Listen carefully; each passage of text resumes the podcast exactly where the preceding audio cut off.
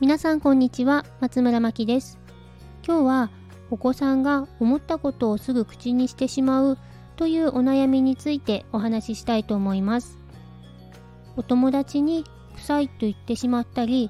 どうしてそんなに太ってるの？など相手が嫌がることを思ったまま口にしてしまって傷つけてしまうことがあります。言った本人は感じたまま見たままを言っただけで相手を傷つけるつもりは全くありません。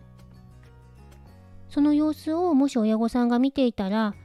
自分が言われて嫌なことは言わないようにねとか思った通りに言っちゃダメだよと叱ってしまうことがあると思います。ですが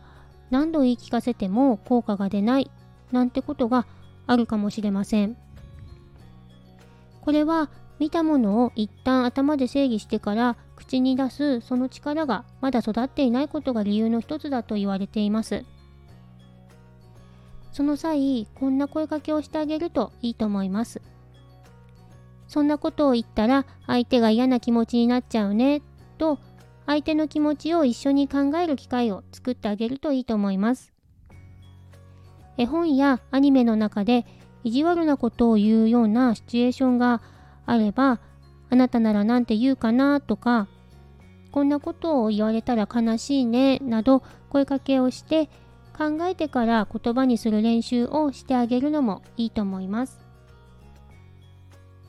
もし傷つける言葉を言ってしまいそうだったら一度心の中で言ってみるということも教え教えてあげるといいと思います。相手を傷つけないように上手に気持ちを伝えることは社会生活をスムーズに過ごすための大切なスキルですよね。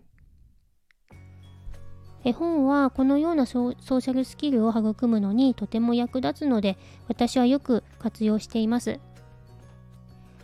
絵を見ながら状況を把握できるので子供には分かりやすいようです。今日は思ったことをすぐに言ってしまう子というお悩みをテーマにお話をさせていただきました。少しでも日々の子育てのお悩みが減ると嬉しいです。最後にご案内があります。今週の金曜日18日の10時から自ら勉強する子を育勉強する子が育つ家庭環境の整え方をテーマにワークショップを開催いたします。子供がなかなか勉強に取り掛からない。ゲームや YouTube ばかりで勉強しない。勉強しなさいはもう言いたくない。というお悩みから子供が主体的に楽しく勉強に取り組めるようになるアプローチの仕方についてお話しいたします。昨日もこのテーマで開催させていただいたのですが、早速ご感想をいただきましたので少しご紹介させてください。えー、小学校1年生と3年生のママさんからはですね子どもの家庭学習は大人にとって残業のようなものであるというお言葉に目からうろこでしたということをいただきました。これは学校から疲れて帰ってきた子どもは仕事で帰ってきた大人と同じ状態で帰宅後にすぐ宿題やっちゃったらとかというのは大人の場合だと就業時間が終わって休まずに残業に入るのと同じだよねということなんです。これって辛いですよね。早くやることをやってしまった方が子供にとって楽なんじゃないかと思って先にやることを終わらせてしまったらとかつい私も言ってしまってたんですけどやるやらないは子供が決めることなんですよね。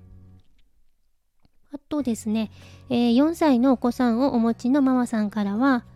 未就学児を育てているので小学生になった時の生活や宿題勉強への取り組み方などについて未知な部分があり漠然とした不安を抱いていました。